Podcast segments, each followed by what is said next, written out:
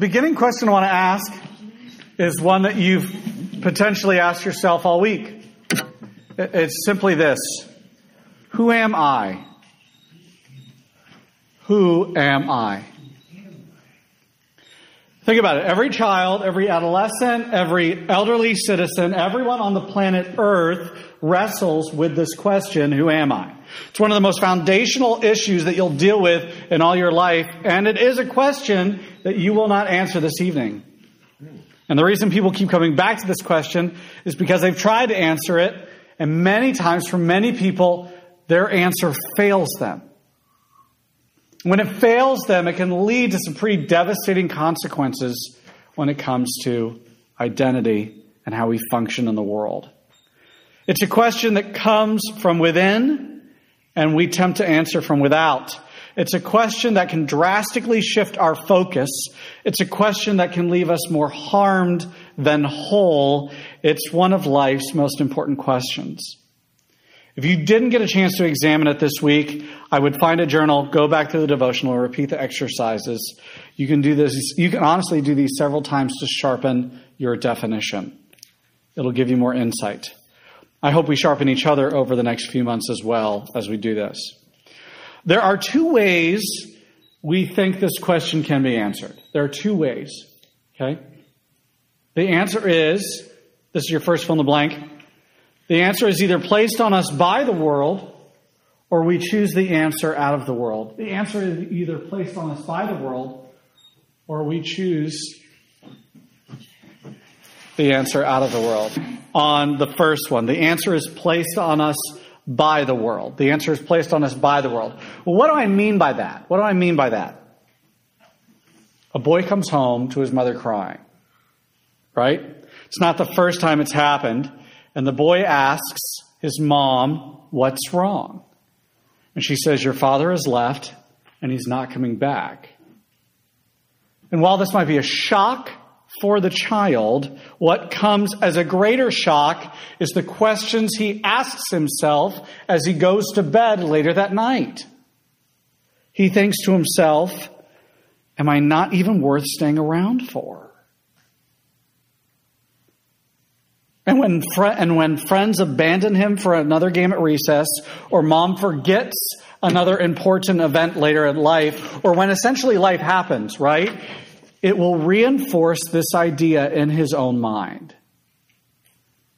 And the I'm not even worth staying around for turns into an accusatory, you're not worth staying around for, and it turns into an identity of I'm not worth anything. A middle school girl waits for her boyfriend, or boyfriend. They haven't actually gone on any dates, right? But they talk all the time. They walk to classes together, except this Valentine's Day, she doesn't receive a Valentine. When she asks her friend where Daniel was today, her friend tells her that he wasn't around. And when she presses her friend to why he didn't spend time with her, she tells her, he thinks you've gotten heavier. Now, this is a true story, by the way. Oh, my. Now, she can't look in the mirror without the words, I've gotten heavier, ringing in her ear. Right? And it soon turns into an accusatory, you're heavy, and it turns into an identity of I'm fat, even after the anorexia. Right? Notice how in both these instances, it is the actions of others that have determined how we answer the question of who am I? That's what I mean when I say the answer is either placed on us by the world or we try to take it, uh, take our answer from the world. It's a side note, but it ties in, right? There's an awesome piece of guitar equipment. I don't know what it's called. But essentially what you can do with it, I actually got an app for it. We're gonna we're gonna play with it. Okay? And it's called a looper, right? So you tap the equipment, you play a little, you know, some little jingle, right? As a bass line, and then you hit the loop and it plays over, and suddenly you can add a layer to the music. now, now you're like really rocking life. You're like a two-piece band with just one of you, and maybe a three-piece or a four-piece, depending on how many loops you can get in your recording. Um, and that functions much like our hearts. And that is when identities are placed on us, or we take something from the world, they loop in our heads over and over, either encouraging us or just sinking us, right? So what we do to those accusatory questions in the first thing is we try to answer it with the second part. What we do with the answer that is either placed upon us by the world is we choose the answer out of the world. That's how we kind of overcome the identities that are placed on us, right? And I know I use some really extreme situations. Those are real life situations that I've talked through with people. And you might have some smaller ones, maybe big ones like that, but they have a great impact on you, right? And then we try to choose to cover those up with new things. Um, if you remember from the devotional week, this week, I talked about how we're copycat people. And I think you have to look no further than culture to realize how much of a copycat culture we are. If you like, if you look at the hip-hop scene, you'll notice something. They all look alike in the hip-hop scene, right? They're all trying to be unique by looking like everyone else, right? Well, how do you know if someone's in the hip-hop scene? Well, do they wear sunglasses indoors? And how big is their gold chain, right? Like, then you know they're in the hip-hop scene. It's the same thing with country music. Let's make fun of those people too, okay? Like, how do I know I'm in the country music scene, right? Well, how much denim and plaid do you own, right? Like, then I know I, I fit in with that group. How do I know if I'm in the cool evangelical Christian scene, right? Do you sport a Euro haircut and dress in hiking clothes and never go hiking? Right? We are copycats. It's your next fill in the blank. We are copycats. And we try to fit in with the group that will help us say good things about ourselves or will help us hide from the bad things that people have said to us that we now in turn say to ourselves. We add more layers to our guitar loop to try to dry down the notes that we don't like. And remember, the devotional said this week that the copycat thing isn't a bad thing. But if you want to be in the hip-hop, wear gold chains. If you want to be country, grab a cowboy hat. If you want to be a hipster evangelical Christian, buy Patagonia gear, right? But it becomes a problem if you take the gold chain away, cowboy hat away, the Patagonia away, and if people wouldn't recognize you for you any further. Like, that's when that becomes a problem. When you feel like you no longer fit in. Well, there's a guy that definitely didn't feel like he fit in. Turn with me to Exodus two. You've heard this story before, but let's take a fresh look at it with new eyes.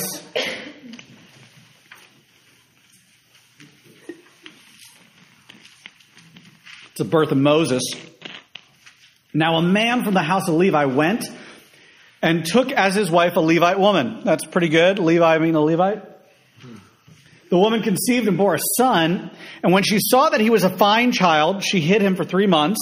And when she could hide him no longer, she took him in a basket, made of bulrushes, and daubed it with uh, bitumen and pitch. She put the child in it and placed it among the reeds by the riverbank. And his sister stood at a distance to know what would be done to him. Now the daughter of Pharaoh came down to bathe at the river, while her young woman walked beside the river. She saw the basket among the reeds and sent her servant woman, and she took it. And when she opened it, she saw the child, and behold, the baby was crying. Of course, it's in a basket floating on a river. And she took pity on it and said, "This is one of the Hebrew children." Then his sister said to Pharaoh's daughter, "Shall I go and call a nurse from the Hebrew woman to nurse the child for you?" And Pharaoh's daughter said to her, "Go." So the girl went and called the child's mother. And a wonderful twist of irony. And Pharaoh's daughter said to her, "Take this child away and nurse him for me, and I will give him you your wages." So you're essentially, you're going to raise your own child, and I'm going to pay you. Wow. So the woman took the child, nursed him, and when the child grew older, she brought him to Pharaoh's daughter, and he became her son. She named him Moses because she said, "I drew him out of water." Now Moses, this is where he flees to Midian. One day, this is much later, when Moses had grown old, grown up, not old, grown up, he went out to his people. Notice who his people are, his people. He's been raised by the Egyptians, but he sees his people, the Hebrews, and he looked on their burdens, and he saw an Egyptian beating a Hebrew, one of his own people. There it is. His identity, again, is in his people. And he looked this way and that, and seeing no one, he struck down the Egyptian and hit him in the sand, right? It's a desert. It's a good place to hide people.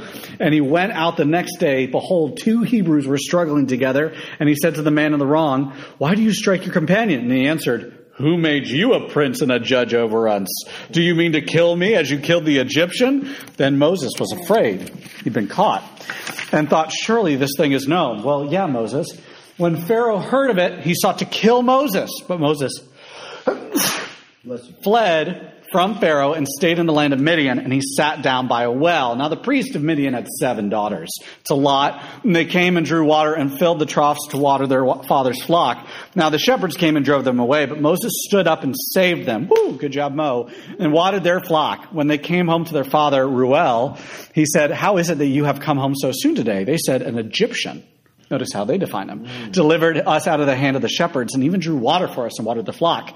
He said to his daughters, "Then where is he? Why have you left the man? Call him that he may eat bread." And Moses was content to dwell with the man, and he gave Moses' daughter Zipporah. And Moses was like, "I thought you were just going to give me bread, but sure, I'll take her too." And she gave birth to a son, and he called his name Gershom, for he said, "I have been a sojourner." Notice how he defines himself there, a sojourner in a foreign land.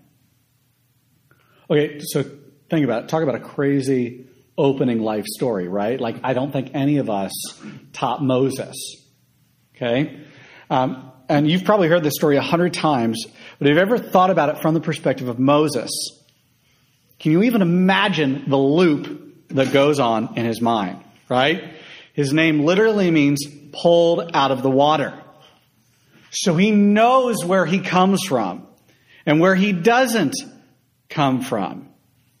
So this probably played in his a lot, right? This idea of, you're not one of us.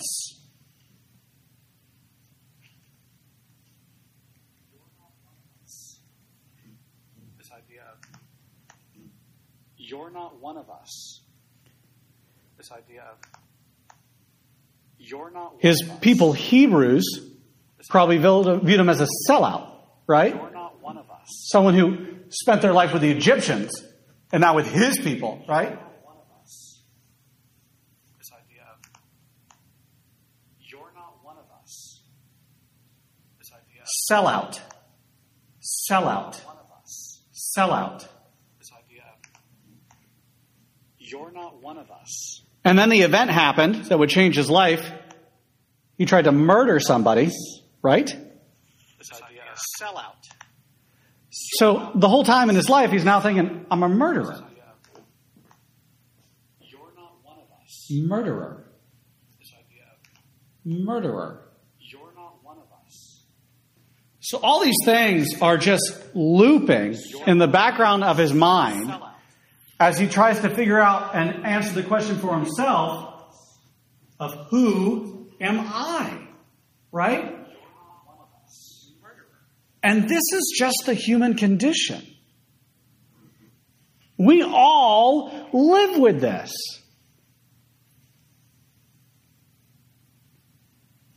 And so what does he do? He meets these ladies by the well, wants to play hero, and he likes that loop better than the rest of them. That's nice. I'll be the hero today. Maybe they'll call me that instead of a murderer. So he tries to drown it out by what he does. And for his reward, he receives a wife and a child. But even his child would reflect what was happening in his heart, because he still felt like a sojourner. He didn't belong there. And if you think about it, he never felt like he belonged there. Ever. And I think that's really what sums up how we've placed our identity, right? At the end of the day, there lies within us an overwhelming suspicion that we don't belong here and that there's something more. And that's the next fill in the blank. At the end of the day, There lies within us an overwhelming suspicion that we don't belong here and that there's something more. Let's continue to Exodus three. Now Moses was keeping the flock of his father-in-law Jethro, the priest of Midian, and he led his flock to the west side of the wilderness and came to Horeb, the mountain of God. And the angel of the Lord appeared to him in a flame and fire out of the midst of the bush. He looked, and behold, the bush was burning. It's the desert. It's hot. He's probably seen burning bushes before. Yet it was not consumed. Well, that's new, right? And Moses said, I will turn aside to see this great sight, why the bush is not burned. And when the Lord saw that he turned aside to see, God called to him out of the bush, Moses, Moses, here I am. And he said, do not come near. Take your sandals off your feet, for the place on which you are standing is holy ground. And he said, Moses, no, no, sorry, God said, I am the God of your father, the God of Abraham, the God of Isaac, the God of Jacob. And Moses hid his face, for he was afraid to look at God. Then the Lord said, I have surely seen the affliction of my people who are in Egypt and have heard their cry because of their taskmasters. I know their sufferings, and I have come down to deliver them out of the land of the Egyptians and to bring them up out of the land to a good and broad land, a land flowing with milk and honey, to the place of the Canaanites, the Hittites, the Amorites, the Perizzites, the Hivites, and the Jebusites. And now, behold, the cry of the people of Israel have come to me, and I have also seen the oppression with which the Egyptians oppress them. Come, I will send you to Pharaoh, that you may bring my people, the children of Israel, out of Egypt. But Moses said to God, who am I? Think of, he's asking that question, right? Before God. Who am I? Who am I? Who am I, Lord? Right? That I should go to Pharaoh and bring the children of Israel out of Egypt. And he said, but I will be with you, and this shall be the sign of you, that I have sent you. When you have brought the people out of Egypt, you shall serve God on this mountain. Then Moses said to God, if I come to the people of Israel and say to them, the God of your fathers has sent me to you, and they ask me, what is his name? What shall I say to them? God said to Moses, I am who I am. And he said, say this to the people of Israel, I am has sent me to you. God also said to Moses, say this to the people of Israel, the Lord, the God of your fathers, the God of Abraham, the God of Isaac, the God of Jacob has sent me to you. This is my name forever, and thus I am to be remembered throughout all generations. Go and gather the elders in Israel together and say to them, the Lord, the God of your fathers, the God of Abraham, of Isaac, and of Jacob has appeared to me, saying, I have observed you and what has been done to you in Egypt. And I promise, notice again, what has been done to you in Egypt, how they're defining themselves. I promise I will bring you up out of the affliction of Egypt into the land of the Canaanites, the Hittites, the Amorites, the Perizzites, the Hivites, and the Jebusites, a land flowing with milk and honey. And they will listen to your voice, and you and the elders of Israel shall go to the king of Egypt and say to them, the Lord, the God of the Hebrews, has met us, and now please let us go a three days journey into the wilderness that we may sacrifice to our Lord. But I know the king of Egypt will not let you go unless compelled by my mighty hand. So I will stretch out my hand and strike Egypt with all the wonders that I will do it in. After that, he will let you go, and I will give this people favor in the sight of the Egyptians. And when you go, you shall not go empty. But each woman shall ask of her neighbor, and any woman who lives in her house, for silver and gold jewelry and for clothing. You shall put them on your sons and your daughters, so you shall plunder the Egyptians. Look, there's a lot of points we can pull from here. And we're going to pull a lot of points, hence why you got a larger yak sheet today. Okay? First, God does the calling. God does the calling. And before he tells you about you, he tells you about him.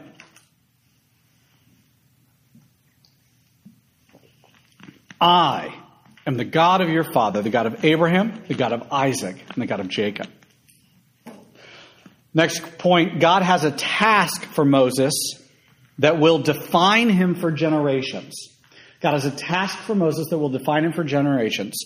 Come, I will send you to Pharaoh that you may bring my people, the children of Israel, out of Egypt. This is how the people of Israel identify Moses as the rescuer. Next, we doubt the voice of God, because we have other voices that are speaking more loudly to us. We doubt the voice of God because we have other voices speaking more loudly to us.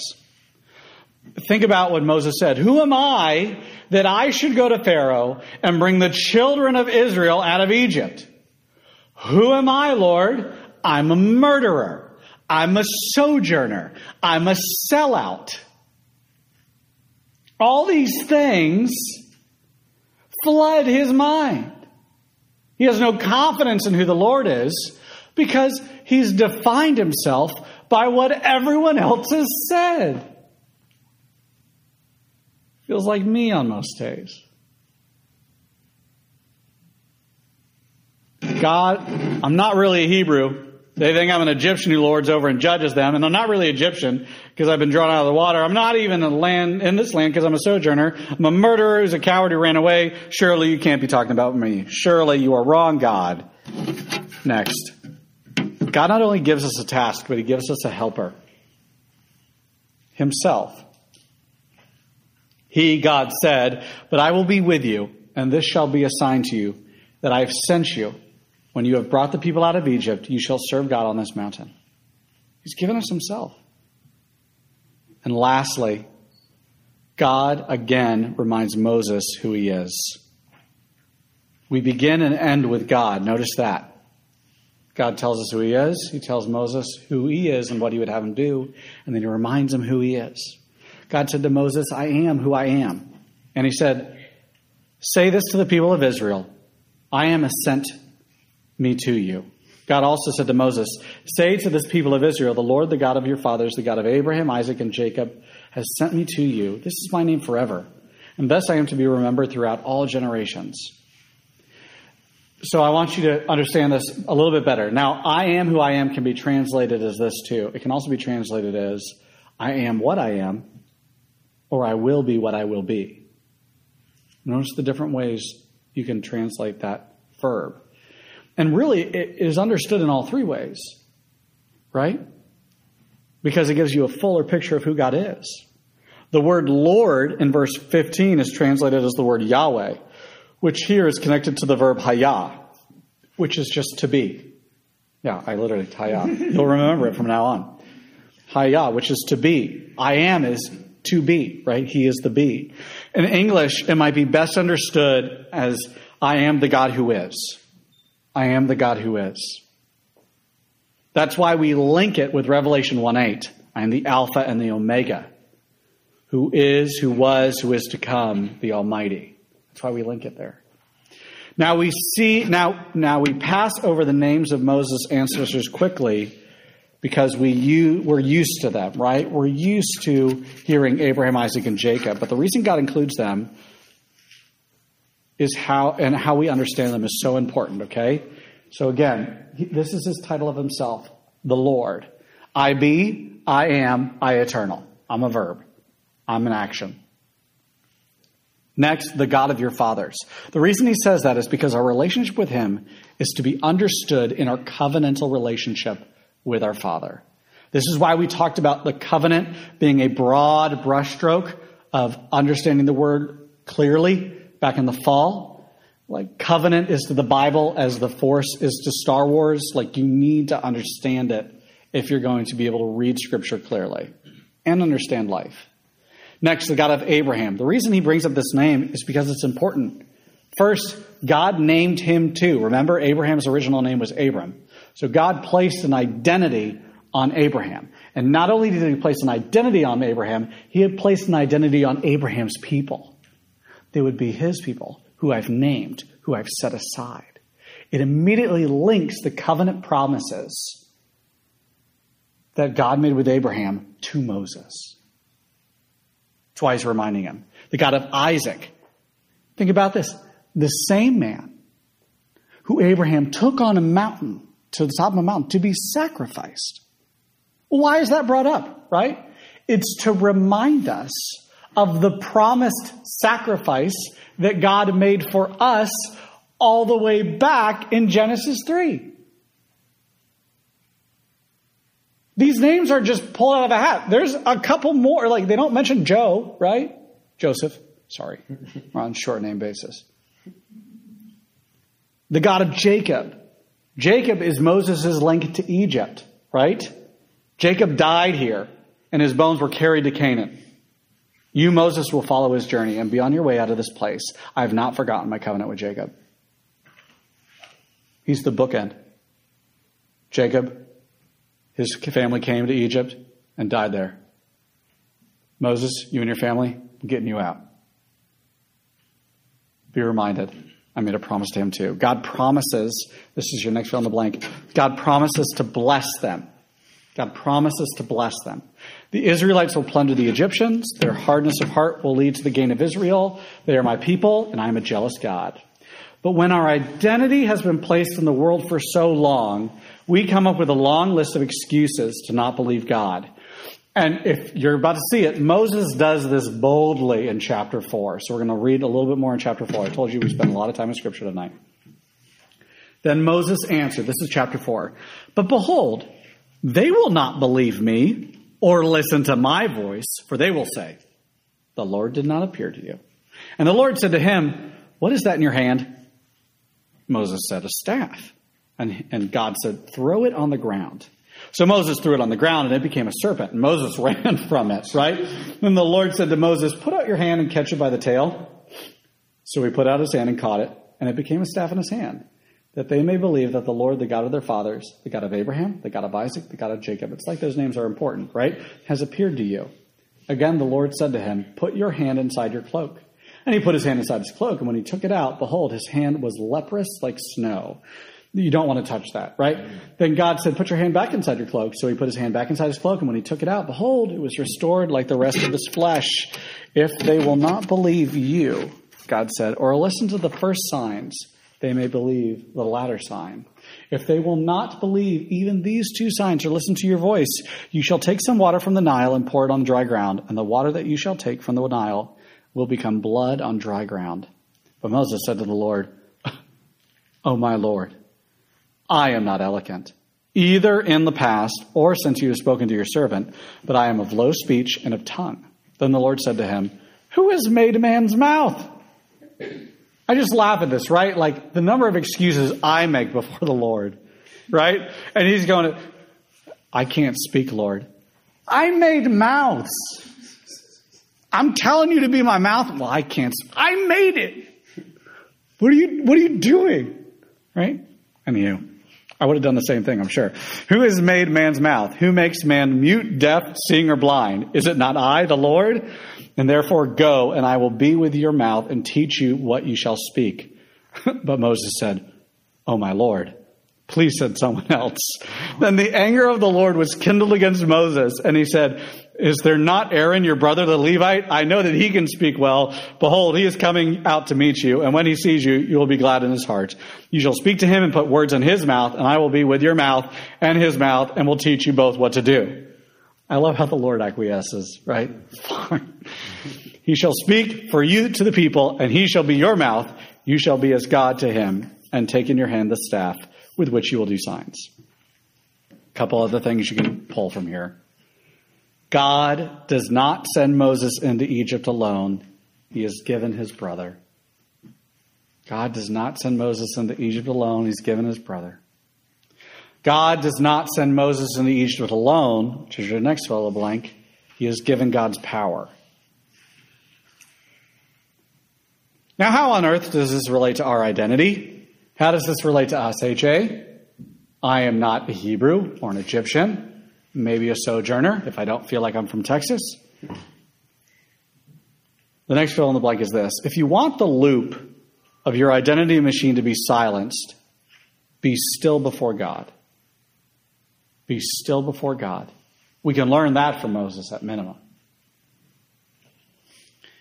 And the next fill in the blank is this. If you want to answer the question, who am I, you must, by, you must start by knowing I am.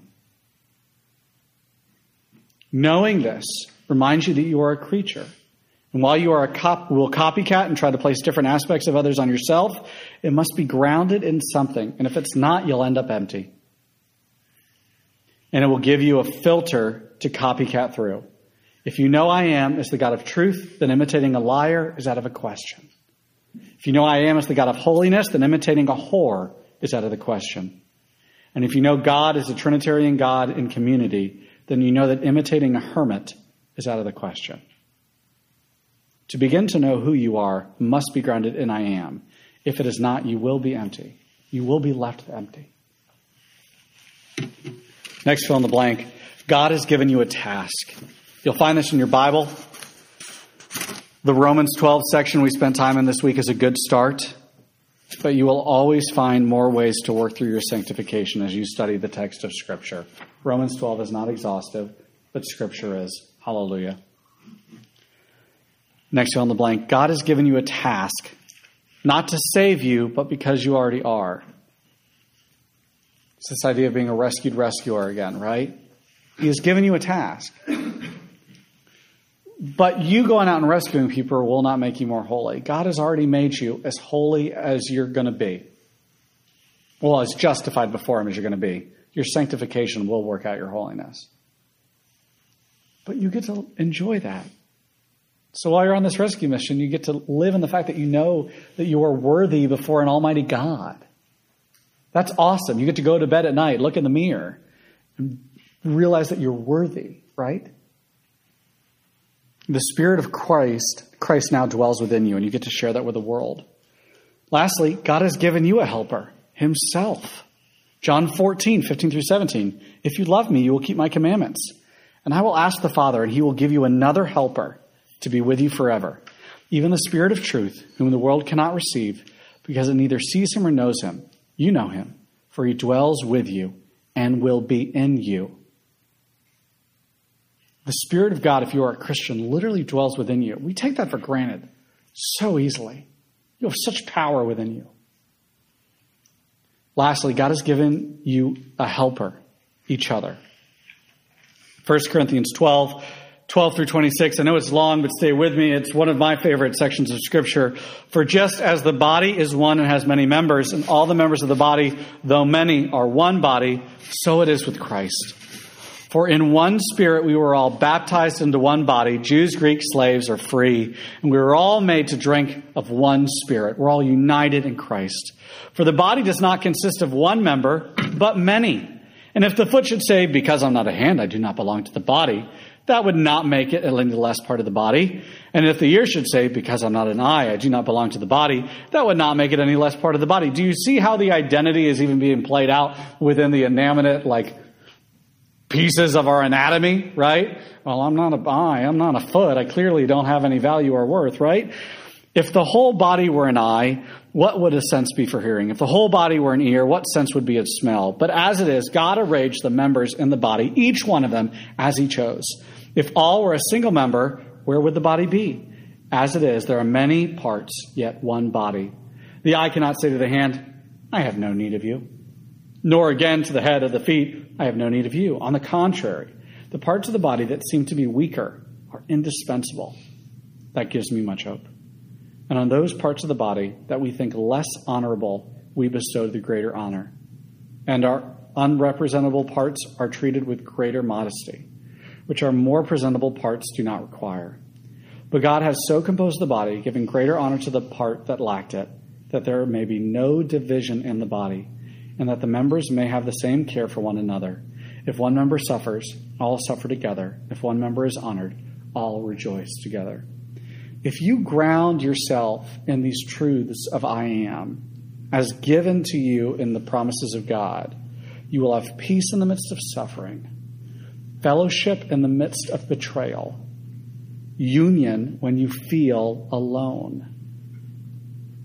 Will you drown out the identity the world tries to place on you, and you try to pull from the world, and ground that loop on the foundation that satisfies and glorifies both God and yourself? First Peter two nine, but you are a chosen race, a royal, royal priesthood, a holy, a holy nation, a people for His own possession, that you may proclaim the excellencies of Him who called you out of darkness and in to His marvelous light.